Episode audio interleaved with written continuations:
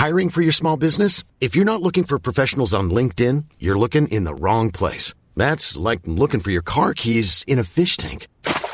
LinkedIn helps you hire professionals you can't find anywhere else, even those who aren't actively searching for a new job but might be open to the perfect role. In a given month, over 70% of LinkedIn users don't even visit other leading job sites. So start looking in the right place. With LinkedIn, you can hire professionals like a professional. Post your free job on linkedin.com slash people today.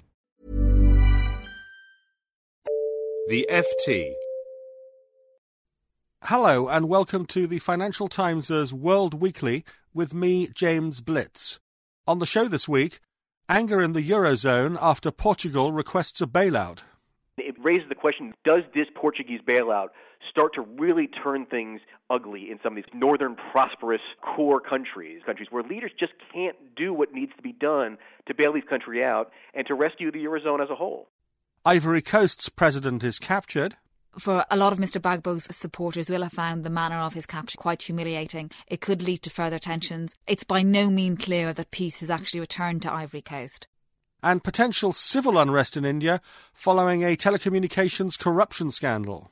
An impression has been built up that there is very high level corruption that potentially involves some of the country's biggest companies. That's awakened strong feelings in ordinary middle class Indians. But first to anger in the Eurozone after Portugal's request for a bailout and the collapse of the government there. Joining me on the line from Brussels is the FT's bureau chief, Peter Spiegel.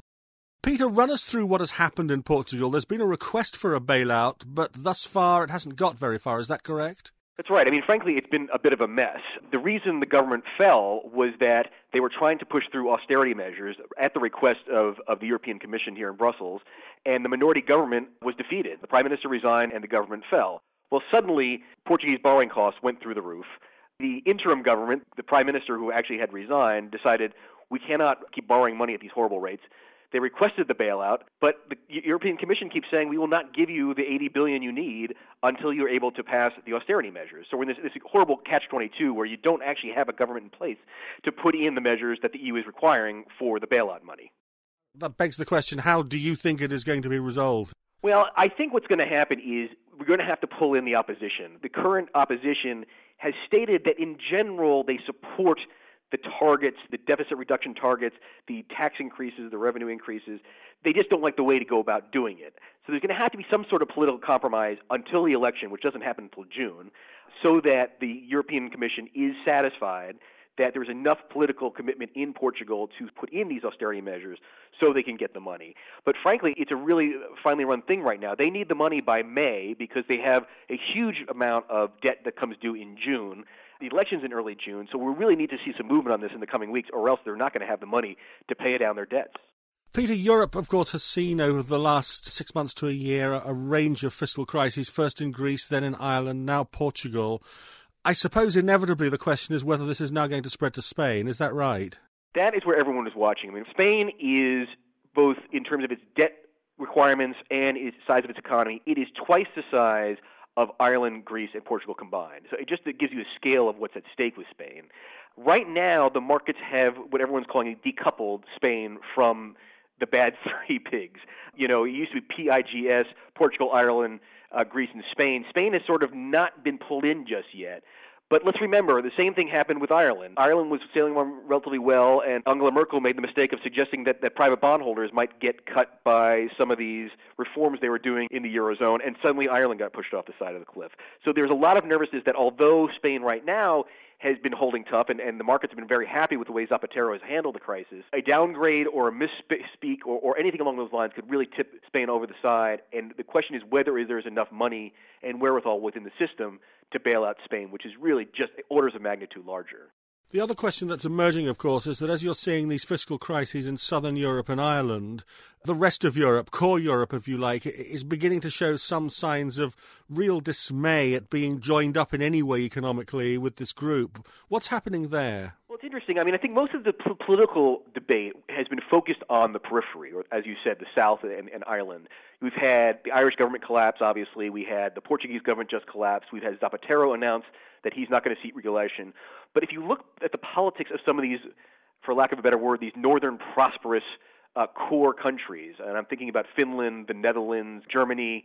You've seen the real sort of infection of some of these these outside populist sentiments. I mean, Finland is going to have an election this weekend, and we've seen this outside populist party called the True Finns just skyrocket in recent pollings. They're up about 17, 18 percent, which puts them just behind the largest party in Finland and within striking distance of becoming the, the largest party, which could mean a truly Eurosceptic prime minister coming into power in Finland. Now, again, Finland may not seem as core Europe as perhaps a Germany or a France, but it's highly symbolic. It is one of these countries that has always been very pro EU. It is a country that is one of the six AAA rated countries that is really core to support bailouts. And symbolically, if Finland tips, you got to start asking yourself what happens to the Netherlands, where you already have a minority government that is only in power because of the support of an anti-EU party, Geert Wilders' Freedom Party. You've heard some sentiment in Germany where you've, you've got some grumblings, and, and frankly, the Free Democrats almost ran on a platform of anti-Europe, anti-bailout. You're starting to see the politics in the core get very difficult for these leaders. And it raises the question does this Portuguese bailout start to really turn things ugly in some of these countries where leaders just can't do what needs to be done to bail these countries out and to rescue the Eurozone as a whole? One last question is as you look at that wave of uh, Eurosceptic right wing governments potentially coming into countries like Finland, what does that mean, do you think, for the integrity of the EU as a whole? I mean, are you looking at the possibility of some of these countries breaking away or, or a serious round of Euroscepticism which changes the whole direction of Europe? I think most people have come to the realization that it is just too difficult and too costly to break up the Eurozone. Even Timo Soini, who's the head of the True Finns, I interviewed him a couple of weeks ago, said, look, we are in the Euro, we're committed to the Euro, we're not going to pull ourselves out of the Euro. But what I think you can see is this austerity and bailout fatigue, where countries just decide no more. We are no longer going to participate in bailouts. We are no longer going to do these austerity measures. And you can start to see this contagion fear, which has always been the great fear, that we see countries like Greece default, or we see countries like Ireland default. And then the contagion starts to spread to Spain, to Italy, to Belgium, countries that are also not quite as weak economically as these other countries that have been bailed out, but are sort of on the cusp. And if that happens, we see a renewal of this horrible spiral that we saw a year and a half ago, two years ago, after the Lehman Brothers collapse, where there's this real risk of sovereign default, the bond markets go crazy, the borrowing cost for everyone goes up, and suddenly it becomes very, very difficult to pull yourself back out of a spiral like that because you just don't have the political will and the political support to rescue the Eurozone like you did two years ago. Peter, thank you very much indeed. My pleasure. Let's move to Ivory Coast now and the capture of President Laurent Gbagbo. Seized from his residence on Sunday with the help from French troops, attention is now turning to the securing of the country's stability. Earlier today, my colleague Fiona Simon asked Orla Ryan, an FT news editor who has spent time recently in Ivory Coast, how much damage this dispute has done to the country. The fact that Gbagbo refused to leave power prompted the European Union to impose sanctions on the ports and other key entities in Ivory Coast, this essentially brought the cocoa trade in Ivory Coast to a halt. And Ivory Coast is the world's biggest producer of cocoa. So the fact of these sanctions and the fact that the trade in the bean stopped had a huge and devastating impact on people in the region. How quickly can things return to normal? I think it's going to be a slow process. I think there are a lot of questions over whether and how um, Alassane Ouattara can rule Ivory Coast.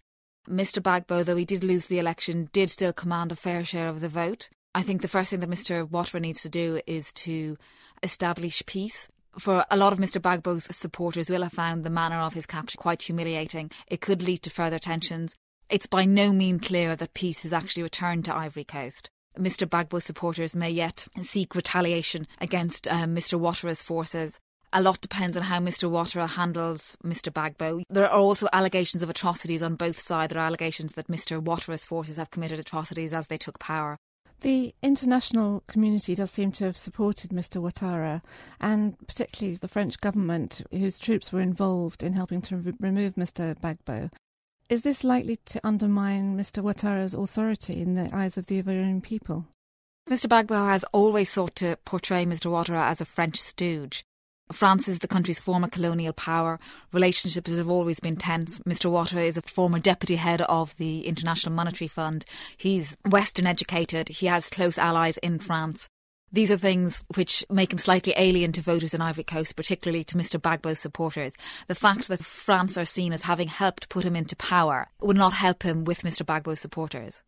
And what about the, the north south divisions? Are these lingering divisions likely to be healed now? Well, Mr Ouattara is from the north, so there are questions as to how he can successfully lead all of Ivory Coast. Typically, if to speak in a very sort of general terms, Mr Gbagbo commands his support from the south and particularly the west. Mr Ouattara commands his support from the north. So it's interesting to see how and if Mr Ouattara can rule the south of Ivory Coast a lot of the tensions around the north and the south are linked to issues of identity and who is truly seen as Ivorian. A lot of people in the north and in and in the west as well, their relatives stem from outside of Ivory Coast, from the poorer countries to the north, places such as Burkina Faso and Mali. And there are many people within Ivory Coast who question if these are really Ivorian. Originally, Mr. Ouattara was banned from contesting Ivorian elections because of questions over his nationality. The fact that Mr. Ouattara is now president should go some way to tackling the underlying prejudices against people who are from the north, people who are believed to have originated from outside of Ivory Coast. But I think there are still a lot of suspicions about Mr. Ouattara, especially from Gbagbo supporters in the south. And what of Ivory Coast's neighbours? Will they be breathing a sigh of relief now? I think it's probably too early for anybody to breathe a sigh of relief, but it's certainly true that in recent weeks and months, hundreds and thousands of people have left Ivory Coast and headed across the border to places like Liberia and Ghana. So I think that has obviously created, especially in Liberia, that has created sort of tensions there. And West Africa, as a region, it's only recently become stable. So uncertainty and upheaval in Ivory Coast doesn't bode well for the rest of the region. So I'm sure Liberia, Burkina Faso, the countries that neighbour Ivory Coast, will be relieved that we're closer to a resolution in Ivory Coast. That was Orla Ryan. Let's move to our final topic for today India and a $39 billion telecommunications corruption scandal, which is threatening to trigger nationwide protests. To talk with me about it is FT Bureau Chief James Lamont. James, what's happened and how significant is it? There was a significant moment this week when the former telecoms minister and some senior company executives were brought before the law in a small, very crowded courtroom in central Delhi, packed with lawyers and journalists, to face charges around their alleged rigging of telecom licenses three years ago. Politicians and business people, on the whole, don't get this kind of treatment in India, but a, a real mood that has gripped the country around anti corruption has persuaded the government and the law to begin to act. So, this particular corruption scandal, it's one of a series, is viewed by some as one of the worst in India's post-independence history. You mentioned 39 billion dollars. That's a staggering amount, and according to an official audit, was what was lost in potential revenues to the public exchequer through the irregularities around the award of these licenses. Who is basically driving these prosecutions? Is this something that's being led by the government, or is it being led by independent prosecutors? It's being led by independent prosecutors. It's being led really by the Supreme Court. And this week's court appearances was re- really following a charge sheet that was 80,000 pages worth that was presented rather ironically on the night of the uh, World Cricket Cup between Sri Lanka and India, which was supposed to be a moment of great celebration for India. But in the meantime, the charges in this very large corruption scandal were being, uh, were being filed. When you see uh, independent prosecutors or the Supreme Court pushing ahead with this kind of prosecution, and it involves a former telecoms minister and a Mumbai based billionaire, you're trampling here on some very, very sensitive political toes, I imagine. Now, why is the government allowing that to happen? I think that the politicians are now ha- having to face up to a, a public mood which increasingly wants a tougher approach taken to corruption. I mean, in past months here and, and centering around this telecom scandal, an impression has been built up that there is very high level corruption that potentially involves some of the country's biggest companies. Now, that's also awakened strong feelings in ordinary middle class Indians around corruption that they possibly have to encounter in their ordinary lives. There is the political pressure now to tackle corruption in India, which is a very fast growing, liberalizing economy. But it's certainly being led by the jurists who seem to be pursuing some of the corporate interests and indeed some of the politicians who may have got into what is called regulatory arbitrage. Just finally, James, is it your impression that with this telecoms scandal we're at the beginning of the story, or, or is this the peak? I mean, are we, are we going to see this becoming a really big issue now in Indian political life over the next few years? I think it's going to dominate Indian political life for a while. I mean, there have been three big scandals. Telecoms is the biggest, but there was uh, concern over the, the Commonwealth Games and the amount of money that was spent on that and where it went. And there's also been a high level scandal in, in the military, which on the whole has been regarded as a, a, professional outfit. I think these have triggered a judicial and social activism that will be very hard to keep the lid on. A social activist called Anna Hazare last week went on hunger strike, which of course reminded many people of the kind of Gandhian tactics. And it really has kind of awoken a widespread feeling that India has to get to grips with some of these issues around governance and the relationship between its bureaucrats, its politicians, and its uh, big companies. James Lamont in Delhi, thank you very much indeed. And that's it for this week. My thanks to Peter Spiegel in Brussels, James Lamont in Delhi, and Orla Ryan in London. World Weekly is produced by LJ Filotrani. Until next week, goodbye. For more downloads, go to ft.com forward slash podcasts.